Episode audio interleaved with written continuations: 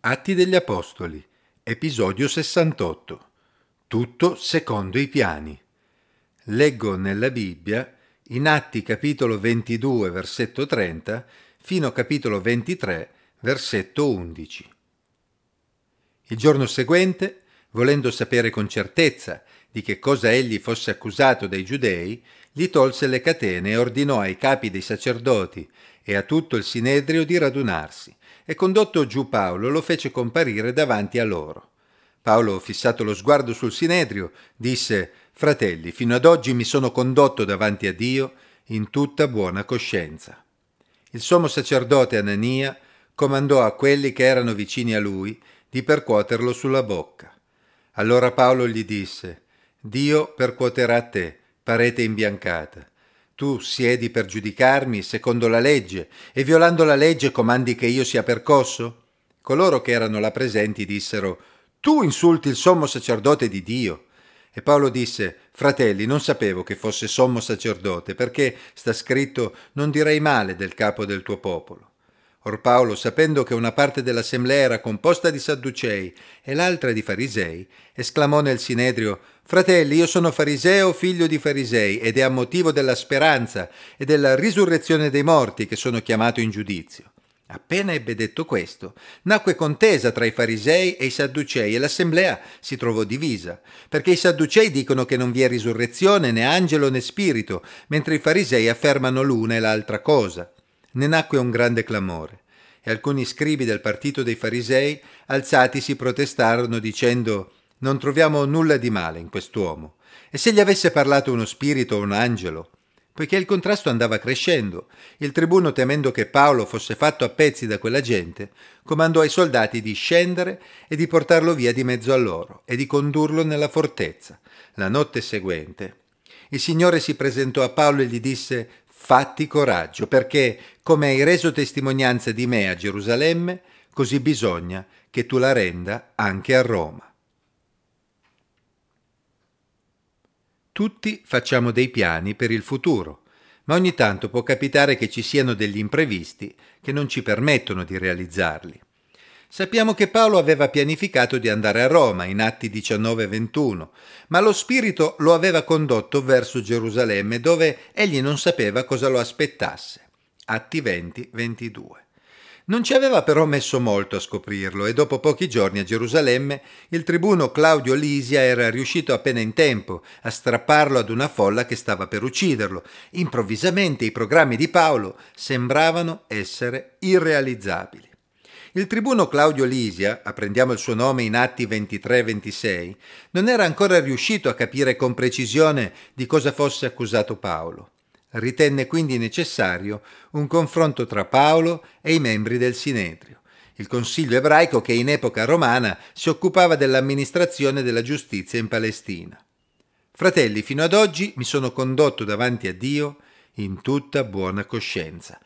Paolo non credeva di avere alcuna colpa, dal momento che, come sappiamo, aveva semplicemente accolto da buon ebreo la realizzazione delle promesse fatte ad Israele attraverso il Messia Gesù e con questo esordio si apprestava a rendere la sua testimonianza ai membri del Sinedrio. Ma gli interlocutori di Paolo mostrarono l'atteggiamento di chi ha giudicato ancora prima di aver esaminato i fatti nei dettagli, atteggiamento decisamente inappropriato per un consiglio che avrebbe dovuto amministrare la giustizia in Israele.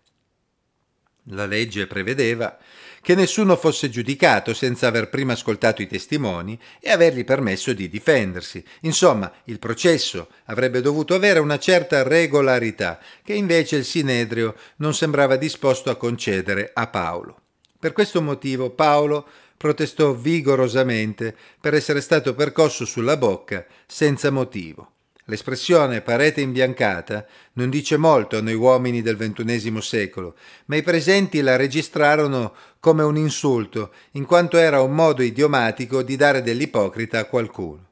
In genere, un sommo sacerdote è riconoscibile anche dai suoi vestiti, ma in quella occasione evidentemente il sommo sacerdote Anania non vestiva nulla di ufficiale che lo rendesse riconoscibile anche ad un occhio esperto come quello di Paolo.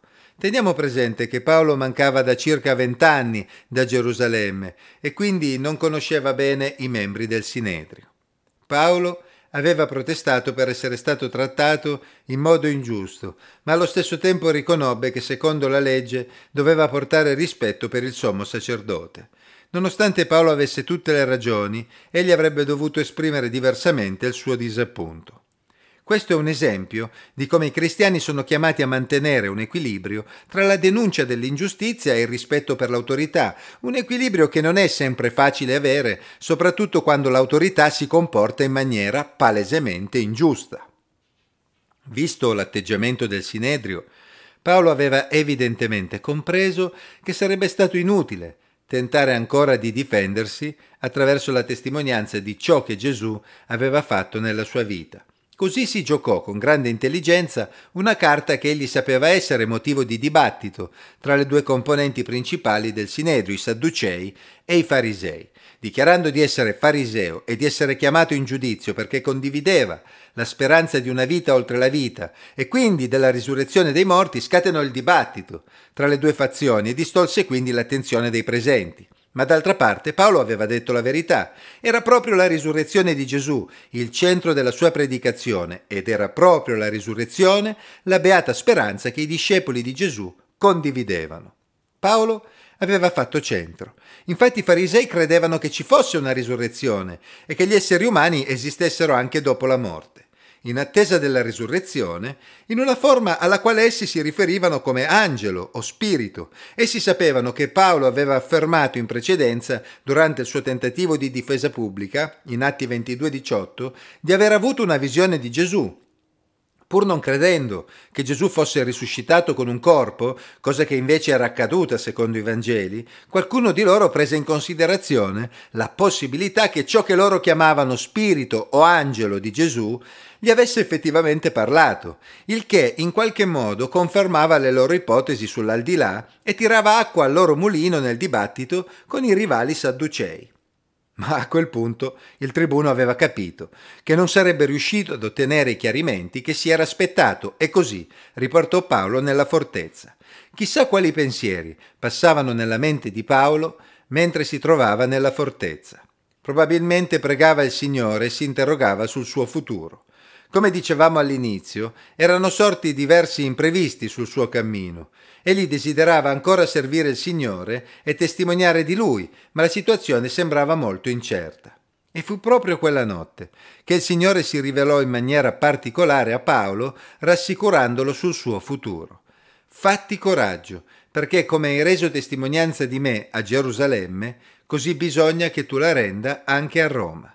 Sì, il Signore stesso aveva confermato che Paolo avrebbe realizzato il suo desiderio di raggiungere Roma. Chissà quale gioia aveva provato Paolo in quella notte.